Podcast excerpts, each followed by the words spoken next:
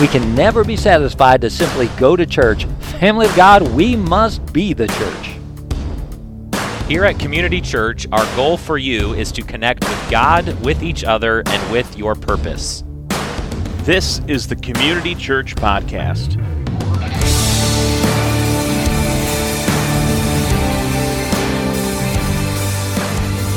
Welcome to Church Podcast. I'm Jim Miscavige here with Dennis Hartzell and Chris Graham as we are embarking on Ephesians 6 1 through 9. Last time we talked about how God designed husbands and wives to work together to meet each other's needs, and now we're moving on to the other relationships that most of us have are the parenting and child relationship and also the boss employee relationship.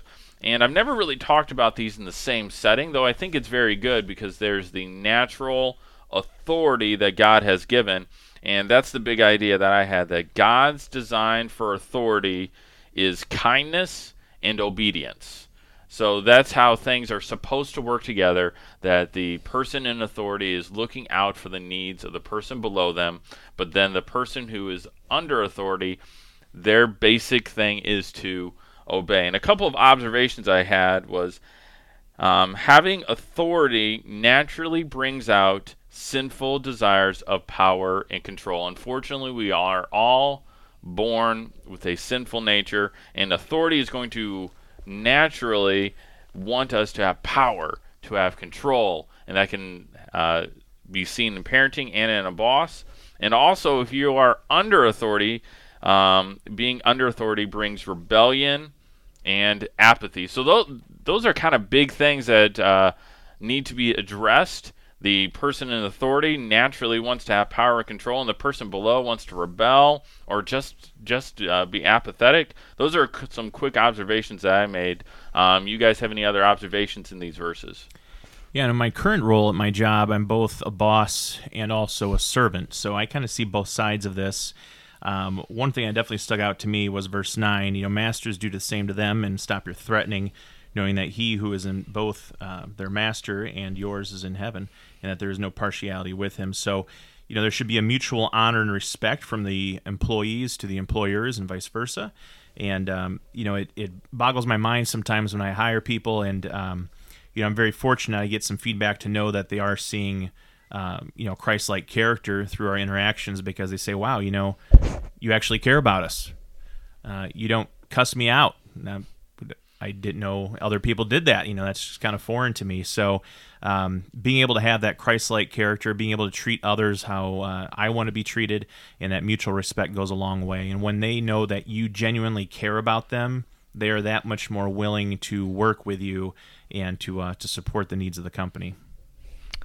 I, I like the idea of where it talks in verse five and six and seven about the idea that you don't uh, you are working as though you're working for Christ. I think if uh, a lot of us um, take that seriously, then it doesn't matter that our boss is looking over our shoulder or that we have to you know be, be accountable to them in the fact that we're just doing the very best we can do all the time. It says in verse 7 with goodwill doing service as to the lord and not to men. So just to to work as though i'm uh, trying to please the lord um, it does get a little irritating to me when i go to some of these um, retail places and the employees are, are not treating you like uh, like a customer uh, and that just uh, kind of irritates me that they are not working as though their boss was watching them let alone Christ was watching them. So it's just uh, interesting to me that. It's difficult for me. Um, a lot of us are in survival mode when we go to our jobs. We want to get our job done, and it's hard for me to remember that yes, my job is um, to look and remember Christ, that I'm working for Christ, and yes, I have a role to play, but uh, having that as my mindset, and also parenting. Uh, it's definitely, especially the younger years, you're definitely in survival mode where you're just trying to make it through the next hour, the next day, and looking into the future is difficult for parents because it's all new. They're just trying to make sure that they get four hours worth of sleep, or they're trying to get their child for the hundredth time to go on the potty. It, it is difficult, and hopefully we can uh, slow people down to start thinking about parenting as not just survival, but how we can raise them to be more uh, Christ-like. So I have a couple questions about parenting. So we get to vent a little bit. All right. Either observations you've had, but we'll do the kind of the negative side. What is the worst parenting practice you've observed? And we're not saying that if you've done this that you're a terrible No, parent. no, no, no. Right, We're all trying to figure this out, but from from years of parenting experience and observation, what's one thing that's like I kind of wish this would just go away? To me, I think the biggest struggle I have are parents who are inconsistent or just lazy. Um, you know, they get on the kids one time about something, but not the next time. They just don't follow through. And so we're starting to send mixed messages to our children, who then start becoming more and more mischievous. Um, and so to me, that's one of my biggest struggles. Even talking about it right now, my, my blood starts pumping a little bit. But just, uh, you know, it's easier to yell at them across the house and actually get up and go and address the issue and uh, and deal with it. So, oof, yeah. Oh, I agree. It's it, when I've seen it at the store. You're in, you're in the toy aisle just looking, and not every time. A lot of times, you know what the answer is as a parent. Not always, but but sometimes you're a kid. Hey, I would like to have that car, and you're like, no, we're not going to buy anything today. And what does the kid do inevitably is to throw a tantrum or keep pestering. And after two or three times, I've seen it where a parent says, "Okay, you can get one." And it's like you knew the answer. Yeah. Mm-hmm. You knew what to do. You got to be the parent, and you know sometimes you gotta you gotta be consistent, like like Chris said. I got just two thoughts. Your question was uh, worst parenting practices you have seen or experienced. I got to share a, one that's kind of comical now in my own life, but I had two brothers, and we were probably 12, 11, and 7. Uh, one of my brothers, one of us, had messed up a bed in the bedroom after my mom had made all the beds in the bedroom. We all three slept in the same room. And that really irritated my mother, that one of the beds was messed up. Uh, I mean, not huge mess up. Just the the bedspread was wrinkled or something. So she comes in and she demands to know who messed up who messed up this bedspread. Well, me and my younger brother, 11 and 12 year old, we look at each other, go, uh, not us. We looked at our youngest brother, and he goes, not me.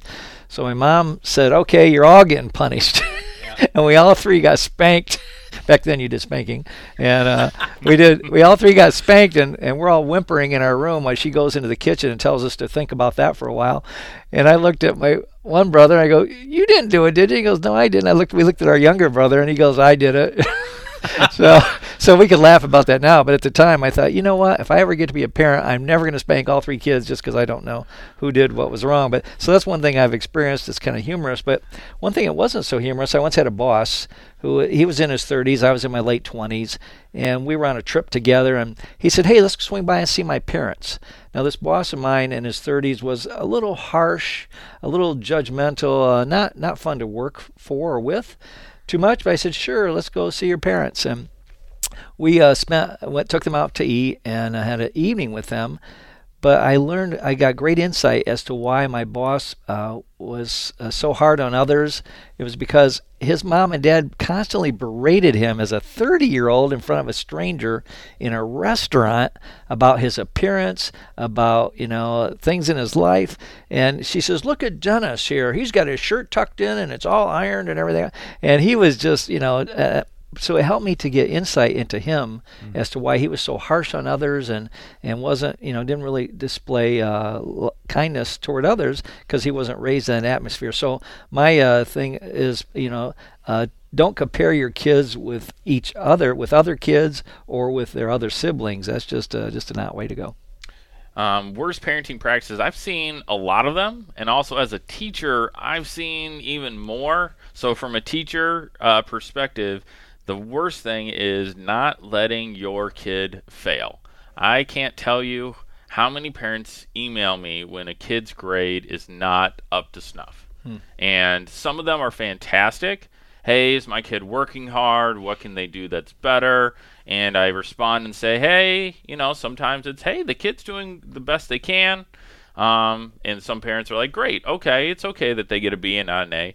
But then there's other parents where they just refuse to let their kid get any type of grade that's worse than they expected. And they'll do everything for the child. They're called um, now. Now it's, they're not just helicopter parents. They're uh, uh, snowplow parents will they'll push all the problems away for their child. And I teach high school, and it's by then, hopefully, you're letting high schoolers do more and more by themselves. So sometimes even failing a class could be the best thing for them. So uh, my my suggestion to parents is let them try, let them fail. We do it when they're one or two, when they're trying to learn how to walk. We're like, hey, go for it, and they're gonna fall, they're gonna fall, they're gonna fall, and then they finally succeed. They have that gratification that they succeeded, that they did it by themselves. So not letting your kid fail can be a huge um, problem for uh, kids. So now we have, let's see, how many years of parenting uh, experience do we have? We got like, I don't know, we got like 60 years of parenting advice here. Um, so, advice for parenting, and I'll start this time, uh, I'll keep rambling, um, is for look for compliments. I definitely, when I'm at home with my kids, I get on them about this and I get on them about their room and about not taking care of their dishes. And I could just be negative all the time. But look for ways to compliment. Look for ways to say, you did a great job. You are a hard worker.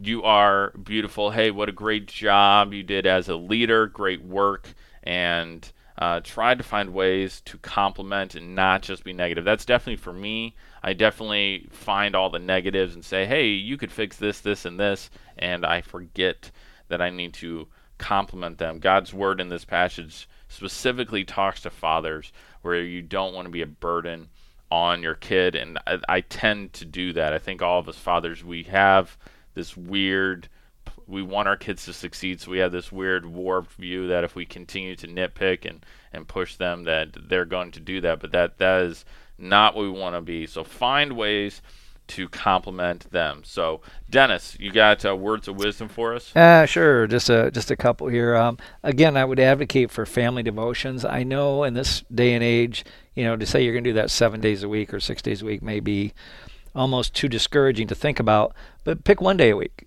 pick uh, Thursday nights. You know, you're going to have uh, family time where you're going to read the Bible, pray together. I would encourage you to do that. Not legalistic about it. If you got to run off to a little league game, you don't have time. Oh, we're going to have this before we go, type of attitude. But I would just encourage you to at least consider that.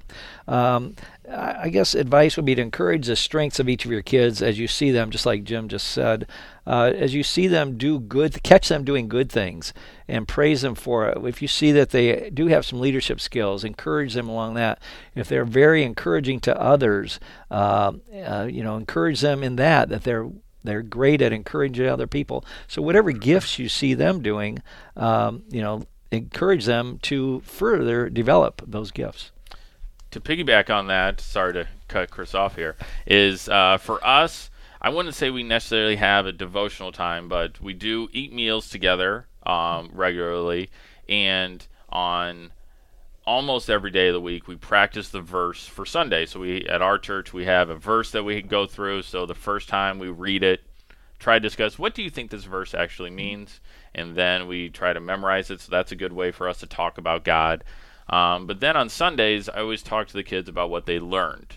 Hey, what did you learn? And we debrief their lesson. And th- that's ways that we try to make God normal in our life. That you know, talking about God is not just a one-time thing, or you know, just we we open the book of Luke on Christmas.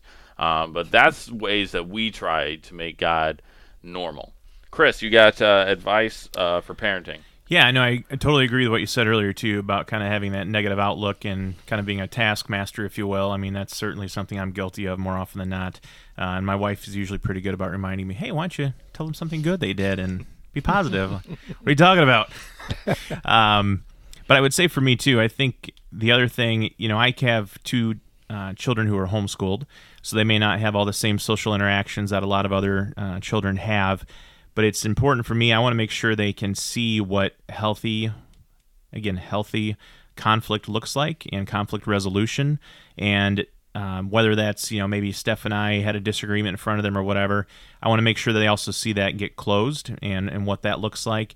And even if it's between my, my son or my daughter and I, I want to make sure they know I'm not afraid to apologize and they know uh, how also to apologize and to say I'm sorry. I think that can be fairly taboo in some in some situations with some families, but for me, it's just important that they get exposed to that early on and they kind of see what that healthy side of conflict looks like.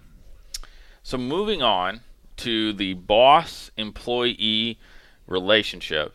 And I have been an employee for over half uh, my life. I've been an employee um, at various different jobs, and I've had lots of different bosses. So I'll again start with the negative. Um, the worst boss practices that you've seen or experienced. Well, I, I remember one boss that he hardly ever said thank you. Um, his attitude was, We're paying you to do a job, so why should I tell you thank you? The pay is our thank you for working for us, I guess. Um, also, the same boss was really, I'll call it cheap. You could put other words to it, but he really spent money to make the job easier or more enjoyable. Uh, with just some expenditures, you know, it could have just made the job so much better. Uh, they put the company first type attitude versus, you know, employees. At least nowadays, you see more and more that uh, cut, the employees are valued. You used to didn't see that so much. And then again, just uh, this same boss is very critical. Uh, few compliments at all. Uh, never, like I said, rarely said thank you. So those are some of the worst practices I've seen. I think for me, you know, the worst uh, boss that I had was a micromanager, and I'm not a huge fan because that to me, I mean, it could just be their personality and their style, um, but it really conflicts with me in that it it kind of relates or the um, the message that I perceive or take away is that they don't trust me and they don't trust me to do the job that they hired me to do. And I've I've actually listened to some interviews with um, head football coaches other places, and they always get some of the best coordinators in the country because they know that they're going to be able to come in, they're going to be given free rein of whatever area it is, and they're going to be allowed to practice their specialty without being micromanaged. And so, to me, that's one of the worst that um, uh, issues that I have.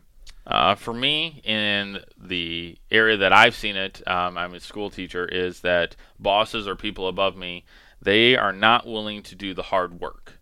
They maybe they're there for time, but they're not gonna. They're going to, as they work their way up, they will find ways to. Oh, that's difficult. I'll put that off to someone else. Or this is a difficult thing to be able to do.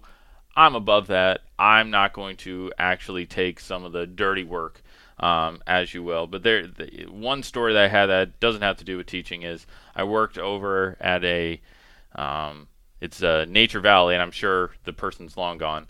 Uh, but it's a lawn and garden shop. You can buy flowers and such. I worked there for one summer, helping people with uh, getting bags of dirt and anything. Anyway, I had this boss, and she, whatever reason, doesn't like me, and I didn't know why, of course, but uh, didn't like me. And one day we weren't that busy. I was organizing uh, something, and she was potting some plants. So she was putting dirt and flowers in it. Great. Again, no customers are around. She spills some dirt on the floor. So what does she do? She calls me over to clean it up. And the, I, I, could not think of a more degrading thing at the time uh, for me was to pick up someone's mess when they could have done it themselves and that picture of them not doing the dirty work, actually, in this case, um, just resonated with me, and that relationship was not nearly as good uh, for me. So we'll go on the positive. The best boss uh, practices that you've seen or observed. Well, I had a boss once. I'll name him. His name is Terry Smith, uh, in Toledo, Ohio. Worked for him for 14 years, and he was the best boss. I, I just really enjoyed. And uh, one thing I noticed he did was he complimented everyone that worked underneath him at least once every week. I asked him about it once. I said, "Yeah, you you know you're always saying thank you. You're always stating compliments. Uh, what's the deal?" And he goes, "Well, he heard that at a seminar once, and uh, he put it into practice. And it was almost like every time he saw you, he said something good about you. But at least once a week was his goal to uh, compliment or say thank you to people. And I saw him do that regularly after I mentioned it to him and was observing him." Uh, the other thing was whenever he did correct you or had to, you know, change something, uh, he was so kind about it, you almost didn't know that you were being corrected. You almost walked out going, I think he just corrected me on something. Uh, he was just so kind about pointing out to you something he wanted changed. He didn't call you names or berate you or raise his voice or get overly excited about it. And then uh, the other last thing I mentioned was he would he was willing to spend money to make your job easier more enjoyable. He saw you as a valued employee. And if you came to him and said, Man, if we had this tool, if we had this uh, lighting, whatever. This would just make this so much more enjoyable. He did whatever he could do, if it was within reason, to uh, to take care of that for you, which made you even feel more valued and like him even more. I think for me, it's my current employer, uh, Todd Teason. And I know some people out there listening might know Todd and his wife Pasha, who went here for a few years. And um, you know, Todd is very much the same way, Dennis. He's he's really easy to get along with. He's very low key, and you know he genuinely cares about you, mm-hmm. and he's willing to make those same investments. Um, and it might even be investing in your idea. He might even know it's not going to pan out, but he still wants to let you know that he he values that and he appreciates it, and he's going to put in that time and effort. And uh, you know, much to your worst boss experience, Jim, Todd was never afraid to get out there and get dirty with us. And there's been a few times where we got a container of, uh, of material in from China, and he'll get out there with us and help unload that trailer sometimes. And so he, he's willing to get down and dirty with us if needed. So, what a great example for us. Um, for me, is Chris said it is when a boss lets me do my job and does not nitpick. Um, when he's not micromanaging, looking me all the time, and lets me do my thing. Um, and then when I do something and it's not hundred percent great, but it's it's good, that they praise me and say, "Hey, that's a good job, way to go," even when it wasn't perfect. Um, I'm very much uh, if something's not perfect but good, don't look at the five percent that wasn't great. Uh, compliment the 95%. But when a boss lets me do my job, um, I'm more apt to do better. Um, we Chris had a couple questions, kind of toward Dennis, who's the uh, parenting expert. I have a 10. there we are. I have a 10 year old son and a seven year old daughter. So I I guess I'm an expert for kind of elementary, kinda. But Dennis has gone through it all. I'm sure Chris and I will chime in. Um, but uh, two questions Den- uh, we wanted to address is number one, Dennis, how do you think we should or how you did balance discipline too harsh? And then uh, we have another question after that. But you talk about that how you uh, discipline your children where you want to make sure they got the point without being too harsh. Yeah, sure. I think the biggest thing is to make sure that when you are correcting them or disciplining them, you don't crush their spirit. Uh, you can correct them, uh, with, obviously, without yelling, calling them names, belittling, comparing them to the other siblings or other kids. Uh, so, yeah, don't crush their spirit. And you can tell that almost by looking at their face uh, when you're disciplining them, whatever you're doing, whether it's a timeout or a, a mild spanking or whatever. You can tell whether you've crushed their spirit. Uh, make sure they understand that you love them and are cheering for them and that you're on their side. You're just trying to help them, uh, you know, be a better person. Uh, make sure they, uh, that they know the limits of uh, what they're supposed to be doing and the consequences of it. If a child, you know, supposedly, hopefully, if they know that if you lie to me, there's going to be consequences. If you cheat, you know, there's going to be consequences. So as long as they understand the limits, that's very clear clearly made to them, and then they understand the consequences. Then, lastly, uh, just tell them when they're doing something right. We already mentioned that earlier. Just make sure you're not always catching them doing wrong things, but to tell them, hey, that was a good job, type of thing. You know, one thing I was going to ask you about this, and this is, you know, a side question. Um, you know, I came from a family of essentially six children, and I was the youngest, and some, um, as you can imagine, the personalities are a little bit different between all of them. And so I would know sometimes in some situations, maybe one would need a spanking, where if another person did the same exact thing, they wouldn't need that. Mm-hmm. They just need a firm talking to. How do you balance that? Because I'm sure all three of your kids had a little bit of a different personality and flair to them. So how do you juggle that? Right. Yeah. No. Great question. The uh, it's kind of funny as, as my wife and I look back on it now. We were probably a little too hard on our firstborn. uh, we didn't want him to be a criminal, and we wanted to turn out to be a upright citizen of the United States. And so we were probably a little bit uh, too hard on him. So uh, you know uh, that was that's one thing to you know make sure that you're not uh, doing that. But um, the just the idea of of understanding your child uh, it goes back a little bit to the love languages thing. Gary uh, Chapman has written a book now, The Love Languages of Your Child. And uh, so to understand how they're different, and, and, yeah, you're right, Chris. You know my kids a little bit. Uh, Brian got more spankings than any of the other kids. Uh, Michelle, our next daughter, five years younger, uh, we would just look at her crossly, and that was enough. Uh, she'd start crying and not do that ever again, whatever that was.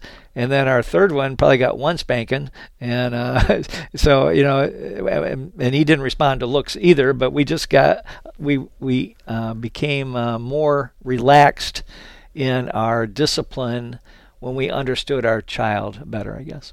I think that's the the point I would want to make is you got to know your child. You have to spend time with them and get to know them, and also discipline. I, for me, I would love for things to be quick. Discipline, just change your behavior quickly, move on. Great. That when there are some things that that can, you know, hey, that's not polite at the table. That that's a 10 second conversation, but there are longer conversations about stealing or cheating or um, pushing the other kids, where you have to sit down, you have to talk to them. Maybe you need to go cool off, um, but you have to sit, you have to talk to them, you have to show them um, that you care and get to know your child because my children are way different. Um, I almost have to be harsher on my son Tate because he bounces back from everything. He'll find good and almost even in discipline.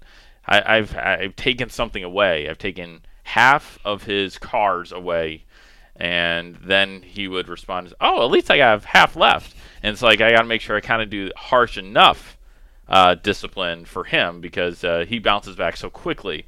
Whereas my daughter takes internalizes things a lot more, where I have to reassure her that our relationship is still good, that I love her, that even though she's done something wrong, we want her to change, but we love her and I have to listen to maybe why she did something a little bit more. But that takes time, and I'm looking forward to the teen years where I get to do this. Um, not really, but uh, I know that uh, listening and maybe not talking, even though that that's really how I process things is talking. I need to, as a parent, probably listen uh, a little bit more. I think for me, one of the struggles I have sometimes is after a long day of work, I'm maybe a little more tweaked or irritable than normal. And so I would think it's commonplace for a lot of folks who may discipline even out of anger and take it to that extreme and overreact when, you know, really wasn't that big of a deal. But then that's to me, we talked a little bit about it earlier, having that follow up of apologizing, you know, owning it and uh, and moving on from that together. All right, Dennis, you have if there was uh, one last question we had. Anything you wish you would have done differently with your family? Uh, well, like I said, I was probably too hard on our firstborn, so I, I, that's one thing I would have changed. Probably we were just so concerned he wouldn't turn out to be a lazy bum that we want to make sure he was disciplined properly. And he has turned out to be a great young man, but uh, but we probably were a little hard on him. Uh, but I guess uh, personally, uh, one of my weaknesses is I can um, raise my voice uh, more often than I should. So if I could do something different, I would have uh, just calmed myself first before I spoke and made sure that I, you know, that I was speaking in a loving, kind uh, attitude as much as possible.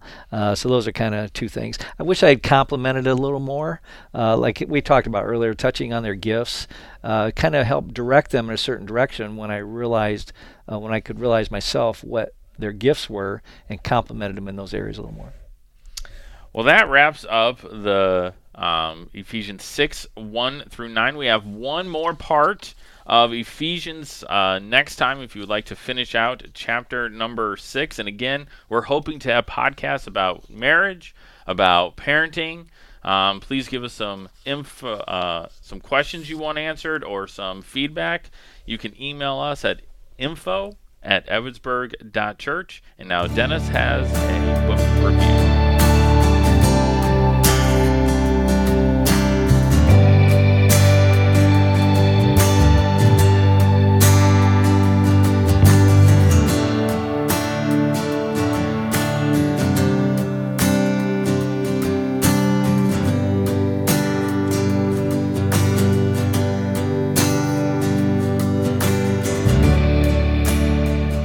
Everybody. Uh, most of you have heard of Dave Ramsey. I'll call the money guy.